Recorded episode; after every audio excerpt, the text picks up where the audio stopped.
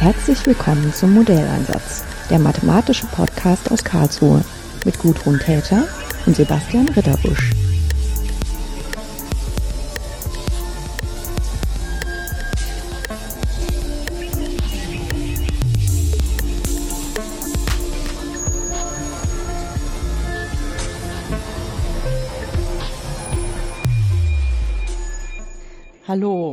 Ich habe heute wieder jemanden auf meinem Computer zu Gast. Das ist, fühlt sich immer noch etwas ungewohnt an, äh, nicht im selben Raum zu sein.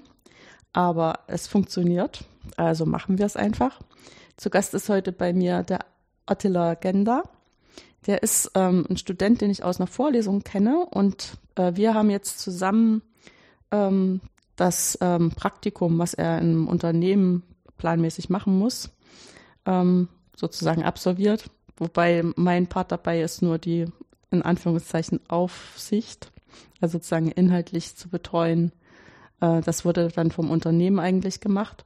Und ich hatte gesagt, ähm, statt eines Vortrags über das, was der Herr Gender dort gemacht hat, fände ich es eigentlich schön, lieber ein Podcastgespräch darüber zu führen, weil dann noch ein paar mehr Leute was davon haben, zu erfahren, was sie eigentlich in dem Unternehmen alles gesehen und erlebt haben. Ähm, Herr Gender, vielleicht fangen Sie einfach mal an, erzählen, wo waren Sie und was haben Sie da gemacht? Ja, hallo. Ähm, ich bin jetzt ähm, in, bin immer noch in dem äh, Büro von Dassault System äh, in Karlsruhe. Äh, es ist eine viel größere Firma, aber sie haben äh, hier auch ein Büro und sie beschäftigen sich äh, hauptsächlich mit Topologieoptimierung. Ähm, meine Aufgabe war auch äh, bezüglich Topologieoptimierung. da gibt es einen Algorithmus, äh, den ich äh, verbessern musste. Ähm, aber Topologieoptimierung an, an sich, das geht um äh, Bauteile äh, oder äh, mechanische Bauteile, die zum Beispiel beansprucht werden müssen und äh, Kräfte aushalten müssen oder auch ähm, Strömungen, ähm, äh, Gebiete für Strömungen zu optimieren, damit möglichst äh, zum Beispiel weniger äh, Druckverlust gibt. Äh, mein Teil war äh, hauptsächlich um, um äh, Strukturoptimierung, also wo man äh, die mechanischen Kräfte äh, also minimieren möchte, zum Beispiel ein Gewicht des Bauteils oder äh, man möchte mit gegebenem Gewicht äh, die maximale Steifigkeit erreichen. Und das äh, wird so gemacht, ähm, dass am Anfang ein ungefähr ein Box genommen wird äh, wo sich äh, der Bauteil befindet. Und das ist äh, dieser Raum, kann man mit Design Space bezeichnen. und da wird es ein finiten Elementennetz erstmal ge gemacht und eine, ja, eine Belastung definiert in, in Abacus oder in irgendein äh, FEM-Software. Und ähm, wenn das äh, so gemacht wird, dann entsteht dafür ein Datei, äh, Datei und mit Hilfe von dieser Datei und äh, ein zusätzlicher, ähm, es heißt Parameterdatei, wo man die äh, Optimierungsaufgabe beschreibt, also man klar macht, was, äh, das, äh, was die Zielfunktion ist und was für Nebenbedingungen äh, man hat. Die kann man da einstellen und dann ähm, lässt man diese Optimierer äh, arbeiten und es versucht, ähm, ein zumindest lokales äh, Optimum äh, mit den gegebenen Nebenbedingungen für, das, äh, für die Zielfunktion finden. das Problem ist dabei, dass man sehr, sehr viele Variablen hat, in denen man, mit denen man optimiert. Also in ähm, industrieller Aufgaben ist es äh, öfters Millionen von Variablen und dafür eine Optimierer äh, zu schreiben ist gar nicht so einfach. Dafür wurde eine Methode, äh, die es hat leider nur ähm, die englische, den englischen Namen Method of Moving Asymptotes ähm, erfunden in den, ich glaube, 80er oder äh, Anfang 90er Jahre. Und diese Methode basiert sich äh, darauf, dass man ähm, ausnutzt, dass man nur sehr, also im Vergleich zu der Anzahl der äh, Designvariablen, man sehr wenige äh, Nebenbedingungen hat. Das ist manchmal nur ein paar oder maximal äh, ein paar hundert, aber äh, es ist wirklich viel weniger. Und wenn man jetzt ähm, dieses Problem versucht äh, zu minimieren, über dieses Problem weiß man gar nicht. Also das, die Zielfunktion ist erstmal auch äh, unbekannt. Was man kann, ist nur an einer gegebenen äh, Stelle mit gegebenen äh, Variablen äh, den Wert des, der Zielfunktion zu berechnen und äh, man kann auch den äh, Gradienten berechnen, aber mehr weiß man nicht. Ähm, deshalb, äh, man nutzt nur diese Information äh, dazu, äh, um iterativ einen, eine bessere Stelle zu finden, wo immer der, die Konfiguration immer optimal, immer besser wird. Und an dieser Stelle wird, werden diese sogenannten Asymptoten äh, mithilfe der Gradienten ähm, benutzt.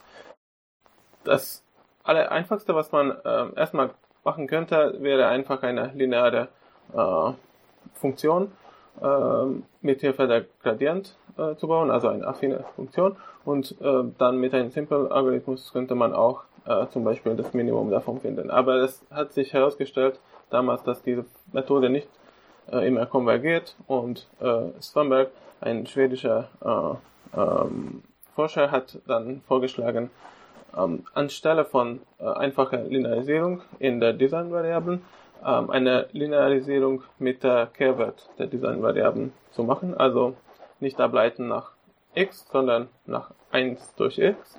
Und das führt dazu, dass wenn man das äh, aufschreibt, ähm, an der Stelle, äh, wo sich gerade äh, die Iteration sich befindet, da lokal ist es genau dasselbe, als hätte man äh, die Aufgabe einfach linearisiert.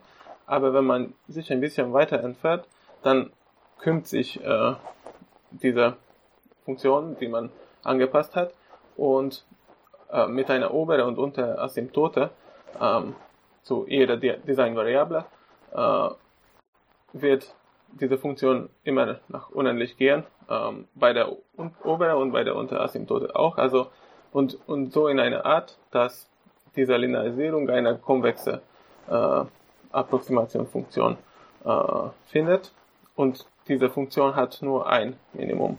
Äh, unabhängig davon, ob das ursprüngliche Problem äh, vielleicht mehrere äh, lokale Minimas hat. Diese äh, approximierte Funktion hat immer nur eine ein Minimum und das wird nachher gefunden.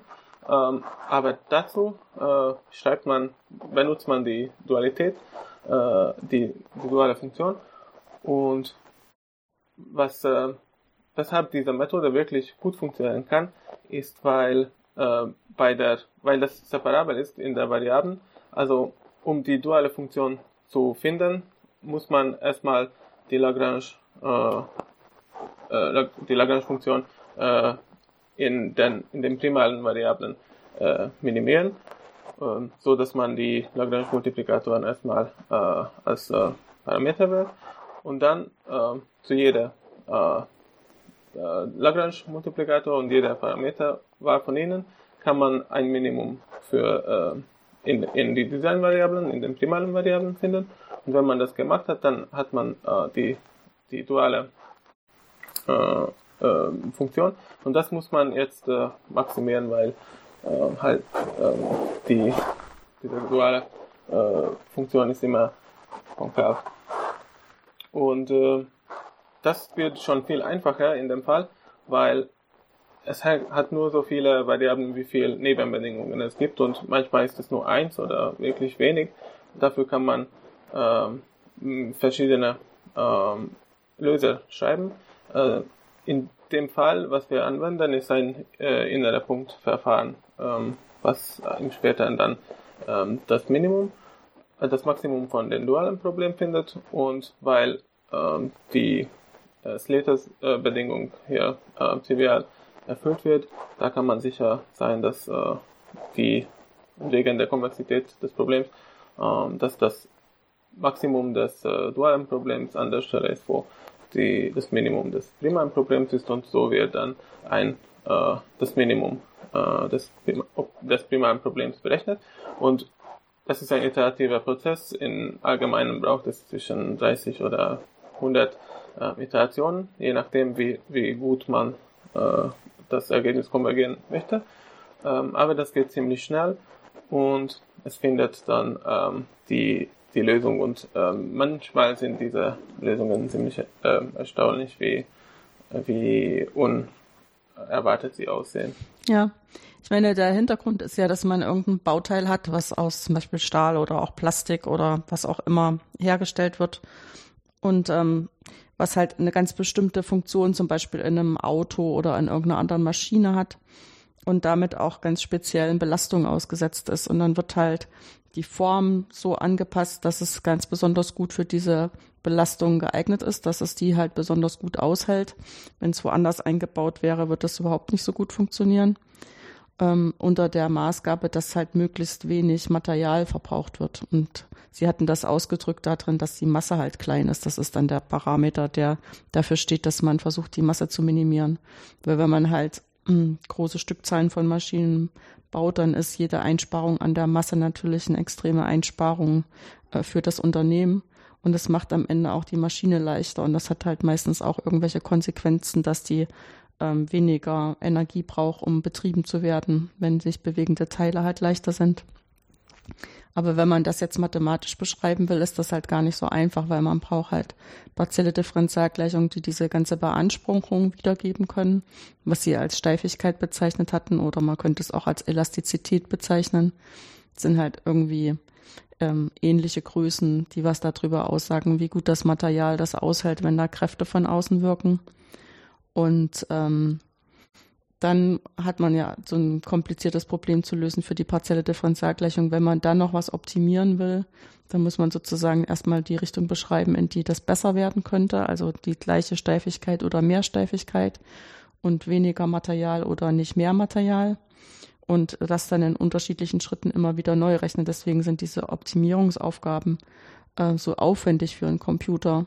Und deswegen fängt man auch an, sich Sachen zu überlegen, die halt anders funktionieren wo man das irgendwie ähm, anders fasst und äh, versucht, die Parameter herauszufinden, die dann wirklich dafür sorgen, dass sich was verbessert. Weil erstmal klingt das ja schon so ein bisschen äh, wie das Stochern im Dunkeln, wenn Sie sagen, man arbeitet da mit Asymptoten und ähm, wandelt das Problem in was ganz anderes um, was gar nicht mehr genau dasselbe ist. Aber das ist halt, weil die sonst so aufwendig sind, dass man sie eventuell gar nicht lösen kann oder dass man dann in irgendwelche Oszillationen reinläuft, weil halt das ähm, Problem auf einmal empfindlich reagiert auf Rechenfehler und solche Sachen.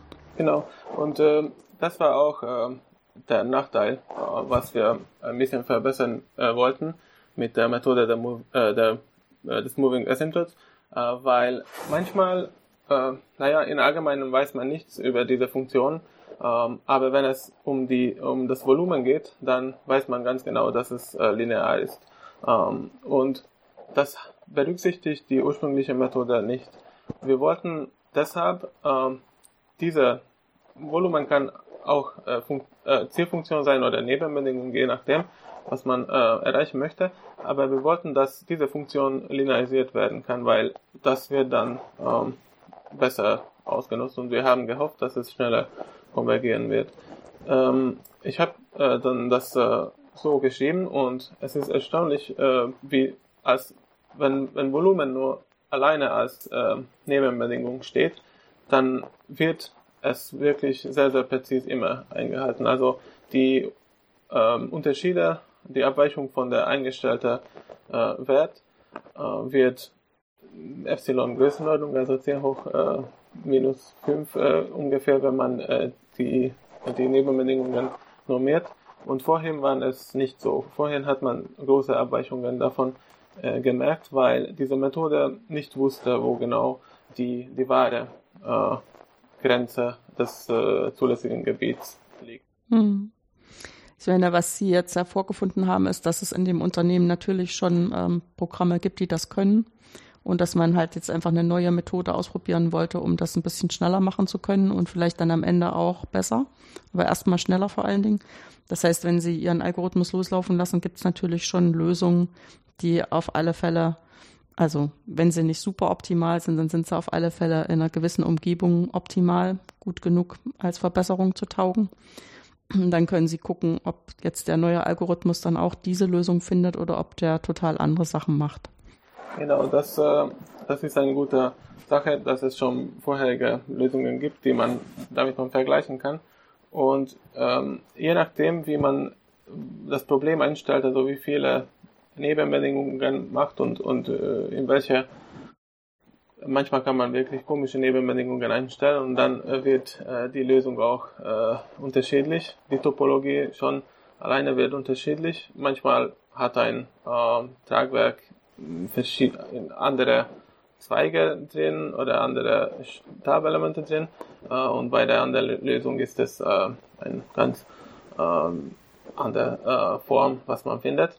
Ähm, wenn, wenn man das vermeiden möchte, dass so unterschiedliche ähm, Formen rauskommen, ich glaube, mit der, äh, wenn man die Schrittweite äh, sehr klein macht und die Probleme nicht voneinander äh, sehr unterschiedlich äh, sein lässt, dann äh, kann man das erreichen. Ich habe gefunden, wenn man die, wenn man große Schrittweiten benutzt, dann kann man, kann, können die Algorithmen viel einfacher in verschiedene Richtungen äh, gehen, weil am Anfang finden sie äh, noch sehr unterschiedliche äh, Optimas für diese Subprobleme äh, und dann wird es äh, nicht mehr so sicher, dass die gleiche Lösung rauskommt.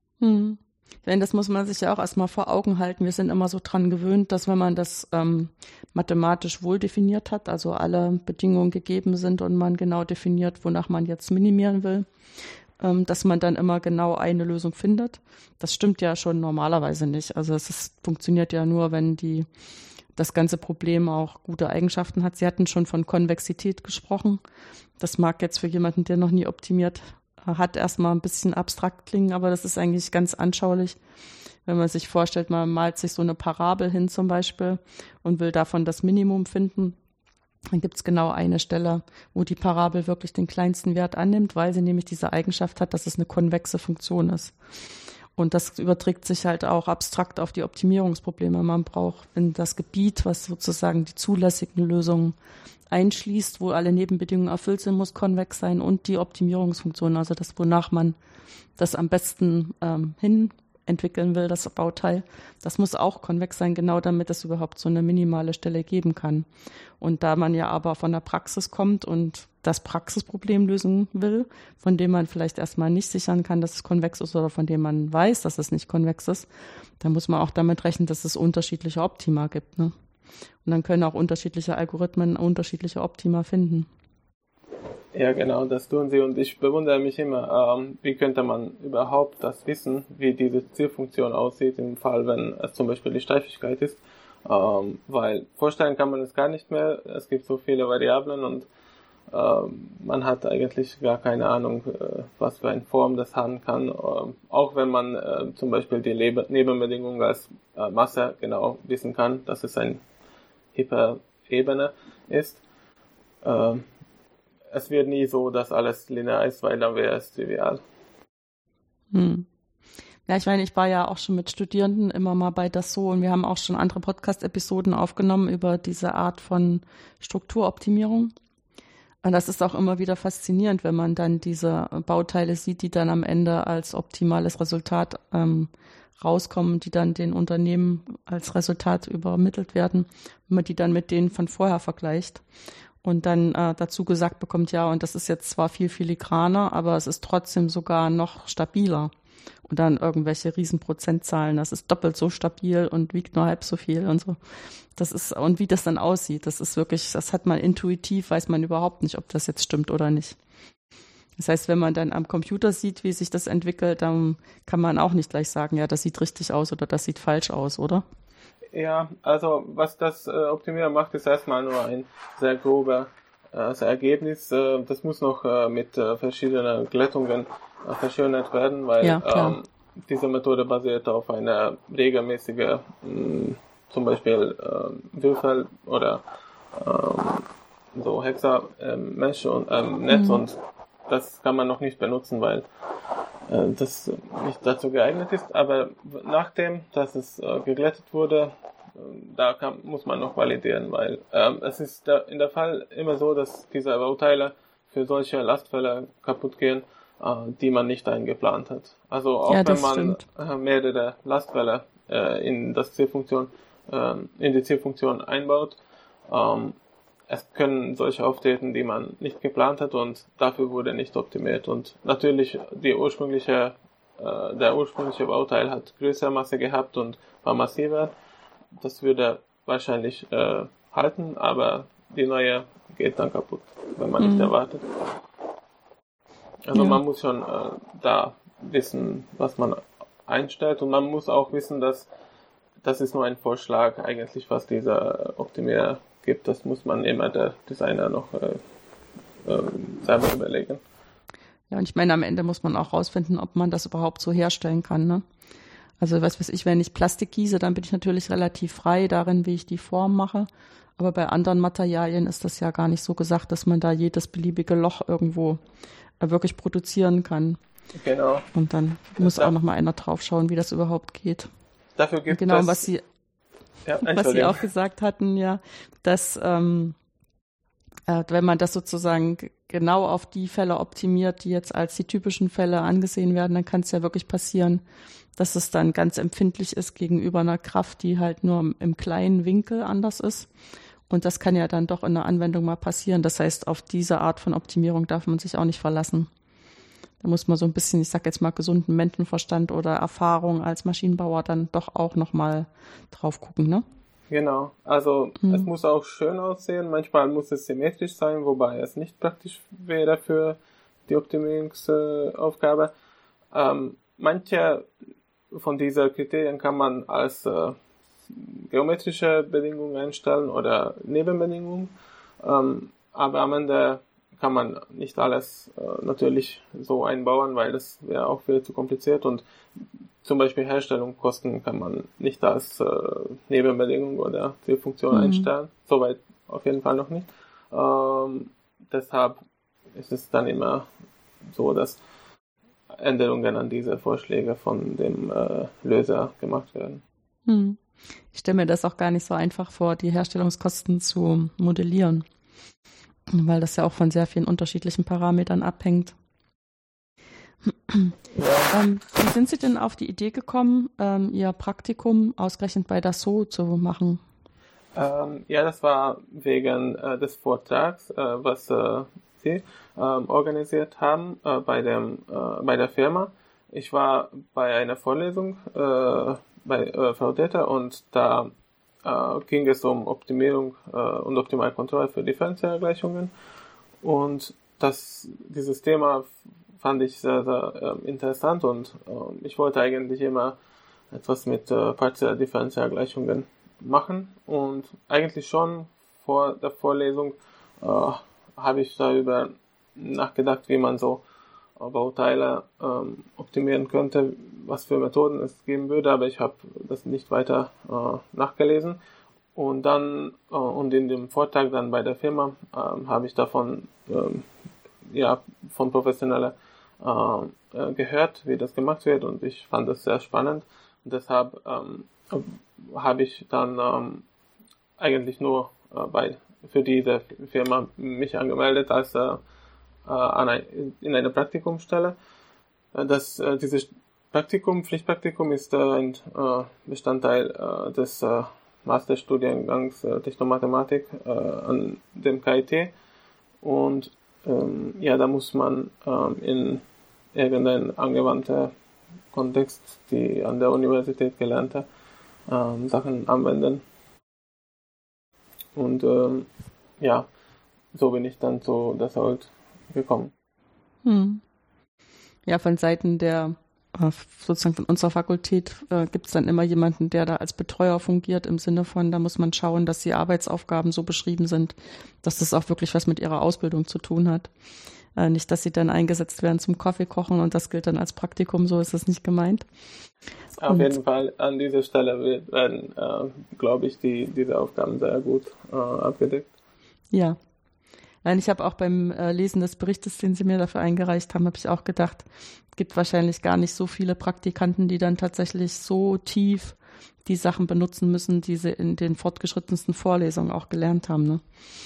Also weil ich finde, die Optimierungsvorlesung, diese optimale Kontrolle ist schon sehr anspruchsvoll und da muss man vorher schon so viel andere Sachen gelernt haben, damit man das dann alles zusammenführt.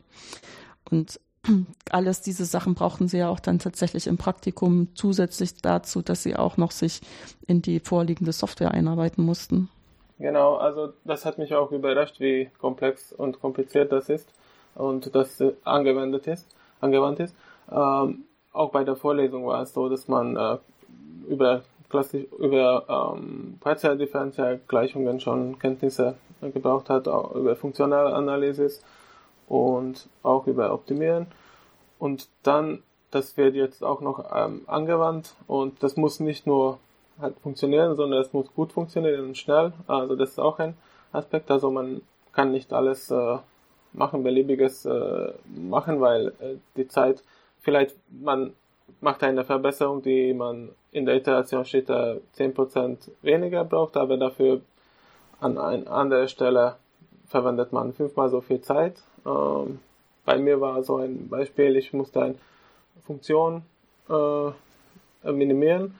Und vorhin gab es eine explizite Formel für das Minimum, aber wegen unserer Änderungen ähm, kam da äh, eine Verkomplizierung dieser Funktion rein und das ging nicht mehr analytisch, das müsste man mit äh, einem numerischen Algorithmus lösen. Und das wurde sehr oft äh, gelöst, also, Milli also Milliardmal vielleicht sogar auch bei einfacher Probleme.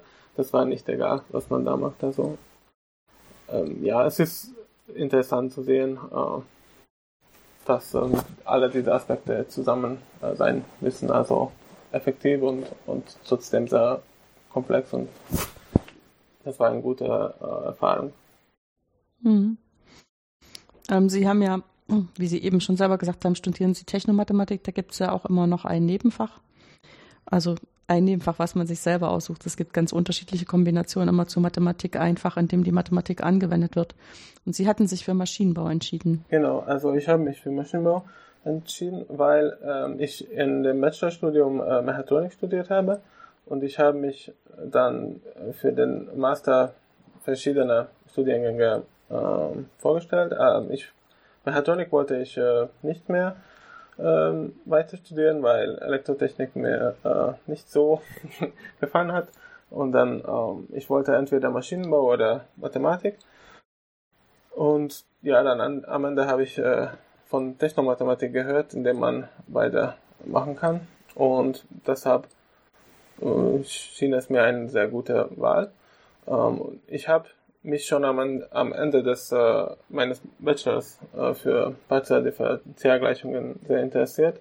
Da habe ich eine, einige Vorlesungen äh, an der Universität gehabt, die ähm, sehr spannend waren. Äh, eins war ein Strömungspraktikum, Strömungslabor. Da hat man eigene äh, finite Volumen äh, Solver programmiert in MATLAB. Das war natürlich ein einfach aller einfachste Beispiel, was man sich vorstellen kann. Äh, so ein Cavity, also so ein ähm, äh, rechteckförmige, äh, mit Wasser gefüllte, mh, hm, halt äh, zweidimensionale äh, Bereich und da hat sich das Wasser bewegt. Aber trotzdem, das war äh, sehr spannend, dass man alles alleine gemacht hat, von der Definition der Variablen bis der äh, Visualisierung. Und es gab auch noch interessante Vorlesungen und ich, äh, es hat mir sehr viel Spaß gemacht und deshalb wollte ich äh, mit diesem Thema äh, weiter beschäftigen. Und deshalb schien mir auch Technomathematik eine sehr gute Wahl zu sein. Hm. Wo haben Sie denn den Bachelor gemacht? Äh, also ich habe äh, das in Budapest in Ungarn gemacht, aber ich war Erasmus-Student am KIT ein ganzes Jahr lang und äh, ich habe hier auch schon äh, viele interessante Vorlesungen äh, dazu gehört. Und dieses Praktikum war auch hier am KIT ähm, von ISTM und äh, Institut für äh, Strömungsmechanik. und ja, also ich habe deswegen auf das äh, KIT gewechselt dann. Hm. Jetzt ist es ja für uns auch ganz normal, dass sich Leute mit einem Bachelor bewerben, der halt nicht Bachelor Technomathematik heißt, weil den gibt's ja gar nicht überall. Und weil es auch tatsächlich so ist, dass es ja diese zwei ähm, Standbeine gibt von der Mathematik und dem Anwendungsfach, wo man irgendwie von beiden ein bisschen was mitbringen kann. Das heißt, dass sich Leute bewerben, die zum Beispiel irgendeinen Bachelor gemacht haben, der was mit Maschinenbau zu tun hat und sie dann ein bisschen mehr Mathematik gemacht hat, als dort üblich ist. Ähm, die können wir dann auch zulassen. Hatten Sie irgendwelche Bedingungen, die Sie dann noch erfüllen mussten oder war diese, ähm, hat dieser Anteil Mathematik und Maschinenbau schon okay dafür, dass Sie dann zum Master in Technomathematik zugelassen werden konnten? Ja, zum Glück war es schon ähm, hinreichend, äh, was ich im Bachelor gemacht habe. Wobei es war viel, viel weniger als die Mathematiker hier im Bachelor mhm. haben, weil sie haben außer Mathematik nichts viel anderes zu tun und wir hatten noch äh, Maschinenkonstruktion und äh, verschiedene Sachen. Also ich habe nur ungefähr vier, fünf Vorlesungen in, in, Mathematik gehört im Bachelor, aber das hat gereicht. Später habe ich hier am Anfang meines Masters gesehen, dass es ziemlich äh, schwierig war, äh, mit mhm. diesen Sachen ähm, erstmal klarzukommen, weil Analysis 3 und 4 und verschiedene spätere Vorlesungen waren gar nicht mehr in dem Stoff drin von, äh, von meinem Bachelor. Und äh, das hat viel Geduld gebraucht und viel Nachlesen, aber ähm, bis dem Ende, ich bin, glaube ich, äh, ganz gut äh, reingekommen und es hat nicht mehr so viel, ähm, viel Aufwand wie am Anfang äh, bedeutet, äh, hm. die Vorlesungen nach, äh, äh, nachvollziehen. Ja, ich meine, es ist ja auch, wenn man sich überlegt, äh, wenn man so einen Studiengang aufsetzt, welche Art von Studierenden möchte man dafür gewinnen, dass sie dann nach Karlsruhe kommen, um Technomathematik zu studieren. Da muss man ja auch so einen Kompromiss finden. Also man kann die an also die Voraussetzungen auch nicht so setzen, dass die genau dem entsprechen, was wir zum Beispiel im Bachelorstudiengang mit den Leuten machen, die Technomathematik studieren, wo wir denken, das machen, das ist unsere optimale Vorbereitung, weil dann kann man ja gar keine von außerhalb gewinnen, die das nicht ganz genauso machen. Das heißt, man muss da auch irgendwie so ein bisschen eine untere Schranke, muss mit der, mit allen Schranken so ein bisschen nach unten gehen, aber nicht zu tief, dass dann Leute gar keine Chance mehr haben, überhaupt noch einzusteigen zu können. Und man muss dann ein bisschen drauf vertrauen, dass wenn die sich tatsächlich für Technomatte entscheiden, dann haben die ja auch schon so einen Bachelor, die kennen sich schon selbst so ein bisschen in ihrem Lernverhalten, die kennen, wofür sie sich interessieren. Und das, was ihnen dann vielleicht fachlich fehlt, was man ja objektiv sieht, dass ihnen bestimmte Sachen im Vergleich zu den Mitstudenten fehlen, dass sie das halt dann aufarbeiten können, weil sie einfach so interessiert an den Sachen sind. Erstens und zweitens, weil dann immer Beratungsangebote da sind, dass man die ähm, sagen kann, also wenn du das und das ähm, jetzt nicht so gut verstanden hast, guck dir doch mal das und das Buch an oder sprech mal mit dem und dem Kollegen. Oder beleg doch einfach nochmal die und die Vorlesung nebenbei. Du musst ja nicht die Prüfung machen, aber da kannst du das jetzt relativ effektiv lernen. Ne? Solche Sachen muss man dann alle mitdenken. Ja, ähm, das stimmt. Und ich finde irgendwie die Technomathematikstudenten sind so wenig, ich glaube, maximal 60 Leute an KIT insgesamt mit Bachelor und Master. Ungefähr so habe ich gesehen in, in der Statistik von KIT. Und äh, wahrscheinlich sind sie dann bewusster, äh, warum sie das, dieses Fach gewählt haben, weil ähm, das ist nicht so wie zum Beispiel Maschinenbau, wo jedes Jahr mehrere Hunderte anfangen, weil sie denken, naja, Autos, ich mag Autos und dann studiere ich Maschinenbau. Und dann genau, Autos und Raketen, das ist ja genau. das, ne? Ja. Genau.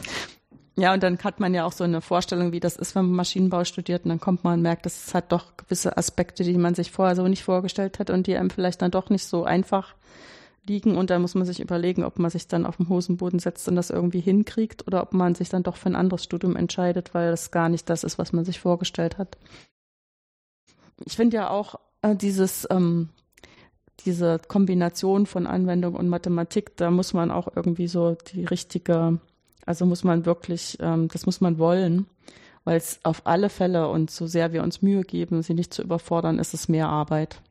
Und das liegt schon daran, dass wir so wie wir Sachen vermitteln und wie wir überprüfen, dass sie das gelernt haben in der Mathematik, läuft halt anders als in jedem anderen Anwendungsfach, also in ihrem Fach halt ähm, im Maschinenbau. Und sie ja. müssen sich aber trotzdem in beiden Kulturen sozusagen irgendwie bewegen können, als würden sie dazugehören. Und das ist auf alle Fälle mehr Lernaufwand. Auf alle Fälle. Das kann man gar nicht vermeiden. Aber es ist halt dann später einfach toll, wenn man dann in die Industrie kommt und beides kann. Ja, ich habe schon mal auch äh, gemerkt oder überlegt, wie das ungefähr ist mit, äh, mit Mathematiker und Maschinenbauer, weil manchmal habe ich das Gefühl, dass äh, für Maschinenbauer äh, die Probleme da anfangen, wo für Mathematiker die enden, weil Mathematiker sagen, okay, es gibt eine Lösung und, und dann wir sind fertig mit dem Problem. Und äh, für die Maschinenbauer ist es gar keine Frage, ob es eine Lösung gibt. Sie, er geht davon aus, dass es gibt und er will das finden. Und äh, wie er das macht, das ist da die Hauptproblem. Äh, und manchmal habe ich das Gefühl, in die, in die diese fortgeschrittenen Analysisvorlesungen, wo man schon keine Chance mehr, vor allem weil die Problemstellung so allgemein ist, dass man keine analytische Lösung da finden kann, äh, dass es reicht, wenn man einen Existenzbeweis hat oder Regularitätsbeweis hat äh, und dann geht man weiter zur nächsten Aufgabe. Mhm. Ja, ich meine, jetzt aus meiner Sicht ist es ja auch so, dass diese Kombination aus fortgeschrittener Mathematik und Maschinenbau ist ja gerade bei der SO eine Qualifikation, die die ganz besonders brauchen. Also das sind schon eigentlich Maschinenbauer, die das mal ausgegründet haben. Das ist ja mal als Start-up vor vielen Jahren aus dem KIT entstanden und erst später in unterschiedlichen größeren Unternehmen, jetzt halt das so als Riesenunternehmen aufgegangen. Und ähm, die haben halt auch als Maschinenbauer gemerkt, dass sie mit der Mathematik, die sie jetzt im Bachelorstudium gelernt haben und später im Master war gar kein Mathe mehr dabei, dass sie da gar nicht weit genug kommen und dass dann diese, dieses Begegnen auf Augenhöhe, also ich brauche dich und ich, also ich als Maschinenbauer brauche die mathematischen äh, Verfahren und deswegen brauche ich jemanden, der das richtig gut kann und Mathematiker, die sich darauf einlassen, zu verstehen, was die Maschinenbauer eigentlich für Fragen haben, dass das da ganz besonders ähm, gut ist. Also dass das ähm, ist niemand der Sklave vom anderen, sondern jeder bringt halt was mit und nur zusammen kann man dann diese Probleme lösen. Ja, das stimmt. Also ich habe bei meinem äh, Software auch schon gemerkt, ähm, das hat ein, äh, mein Betreuer äh, entwickelt, der Mathematik, auch Technomathematik studiert hat. Äh, das ja, der Nick Stoppelkamp, der genau. hat bei mir übrigens Diplomarbeit geschrieben. ja, und die Podcast-Episode ist auch äh, mhm. online, habe ich auch gehört. Ähm, und genau, das, äh, dieser Algorithmus war auch mh, ziemlich komplex. Äh, und wenn ich nachdenke, ob man das einfache Bachelor-Mathematik aus dem Maschinenbau äh, verstehen kann, ich glaube nicht, weil da ähm, es geht auch viel um ähm, optimieren. Da wird gar keine Optimierung ähm, gemacht. Äh, also bei uns war auf jeden Fall so, wir haben außer Kurvendiskussion, dass die Ableitung verschwendete, nichts anderes ja. gemacht und das reicht hier noch nicht. Und äh, um das zu programmieren, ist auch noch eine weitere Sache. Man muss schon komplexe äh, mathematische Sachen äh, schnell übersehen können. Ja. Und ich meine, was Sie jetzt so im Vorbeigehen gesagt haben mit dem Programmieren, das äh, hat ja auch dort immer gleich die Konsequenz, dass man dann mit, ähm, was ich, Tausenden von Parametern arbeiten muss. Und Sie haben gesagt, Milliarden von Variablen sind das manchmal. Das kann man ja dann auch nicht so naiv programmieren. Das heißt, da braucht man auch ganz bestimmte Konzepte, die eigentlich in der Informatik entwickelt werden, die dann dafür sorgen, dass der Computer da effektiv drauf zugreifen kann, damit in diesem komplizierten Optimierungsdurcheinander. Ähm, ist natürlich wohl organisiertes Durcheinander. Aber dieses Hin und Her, Zugriff auf ähm, Variablen, Zugriff auf Parameter, dass das ähm, nicht dann daran scheitert, dass irgendwelche Verbindungen gerade dumm gewählt sind oder dass irgendwelche Verfahren auf Sachen zugreifen müssen und die andere Einheit hat das noch gar nicht bereitgestellt und solche Sachen. Das ist ja auch, ähm, das passiert ja nicht von allein, das muss man sich ja auch gut überlegen. Genau, dafür an der kritischen Stelle muss man sehr aufpassen, was für ähm, zum Beispiel für Matrixmultiplikation oder ähm, inverse Berechnung von Matrizen, was man macht, weil äh, da ist äh, ja nicht so gut, wenn man mit äh, zum Beispiel 100 Kerne äh, mit äh, die FM, äh, das FM-Problem gelöst hat und dann nur ein Kern dafür verwendet, äh, dann das Optimum zu finden. Mhm. Ähm, jetzt haben Sie ja sozusagen diesen Kultursprung zwischen Budapest und Karlsruhe schon im Bachelorstudium ge gemacht und haben sich dann anschließend entschieden, auch in Karlsruhe noch ein bisschen länger zu studieren. Das heißt, es war vielleicht gar nicht so eine unangenehme Erfahrung, in Karlsruhe zu sein. Aber was sind denn vielleicht auch oder Unterschiede oder Gemeinsamkeiten zwischen einem Studium in, in Budapest und dem Unters in, hier in Karlsruhe? Ja, also dieser Sprung war äh, für mich sehr gut. Ich, ich habe mich in Karlsruhe, äh, das Studium, hab, da habe ich mich besser gefühlt. Was mir gefallen hat, dass hier äh, ist egal ob Mathematik oder Maschinenbau, ich, wahrscheinlich ist es bei aller äh, Fächer am KIT so, dass man viel äh, äh, tieferes Wissen äh, äh, ähm, bekommt ähm, an der Uni. Also die Vorlesungen sind auch ähm, nicht selten sechs oder sieben oder an der äh, Mathematikfakultät sind die meisten acht ECTS-Punkte wert. Mhm. Und in einem Semester hat man auch nicht zehn davon oder zwölf, wie es in äh, Budapest üblich ist, sondern ähm, nur drei oder vier.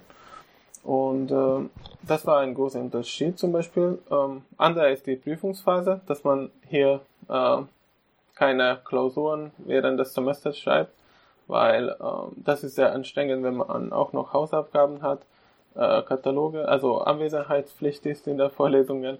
Man hat zwölf Vorlesungen und man muss auch noch äh, jede Woche drei äh, Klausuren schreiben. Ähm, natürlich dafür gibt's äh, viel größer, viel längere Sommerferien, aber für mich war es nicht so angenehm, weil das war sehr äh, anstrengend, äh, vor allem am Ende der äh, Vorlesungszeit, weil da schreib, schreiben die Leute die meiste die Klausuren, also es ist nicht selten, dass man fünf in einer Woche schreibt. Und ja, hier ist, hier hat man immer schön Zeit äh, für äh, alle Klausuren. Es gibt auch weniger und man kann sich sehr gut vorbereiten und das hat mir gefallen, weil da habe ich leider oft äh, nur sehr oberflächliches Wissen äh, für eine Klausur gehabt, weil nur ein oder zwei Tage äh, davor äh, kamen und, und jetzt ist es auch kein Problem, wenn man zwei Wochen braucht. Hm. Das war zum Beispiel ein, ein wesentlicher Unterschied und äh, ja, und dieser tieferes äh, Verständnis, was man, äh, ich glaube, hier äh, besser herkommt. Hatten Sie denn eine sprachliche Vorbereitung? Konnten Sie schon Deutsch, als Sie nach Karlsruhe gekommen sind? Ja, also ich äh, habe ähm, in einer, es gibt ein ähm, Programm zwischen äh, KIT und äh, Uni, Technische Universität von Budapest seit, ich glaube, 30, 40 Jahren äh, für Maschinenbau und äh, Elektrotechnik-Studenten. Ähm, jährlich kommen ungefähr 40 äh, Studenten insgesamt von Budapest nach Karlsruhe und ähm, das ist so, dass man die ersten zwei Jahre schon in Budapest auf Deutsch studiert. Und die Dozenten ähm, unter, halten die Vorlesungen auf Deutsch. Und deshalb die, die Studenten, die da sind, können in diese zwei Jahren schon ein bisschen in die Fachsprache reinkommen. Damit mhm. es hier nicht so große Problem wird. Als Sie sich für das Studium entschieden haben, was waren denn da eigentlich Ihre Gründe? Äh, also für Bachelorstudium ja. war mein, ja, also meine, in meiner Familie äh, hat jeder äh, Universitätsabschluss und deshalb auch keine Frage, dass ich auch in die Uni gehe.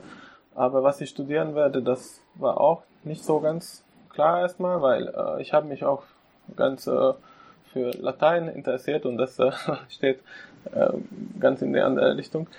Ähm, ja, Mathe, Physik und Informatik waren auch noch die, die Fächer, die mich sehr interessiert haben. Und damals habe ich gedacht, dass äh, Mechatronik eigentlich eine gute Kombination ist, äh, weil man alle von diesen drei äh, drin hat.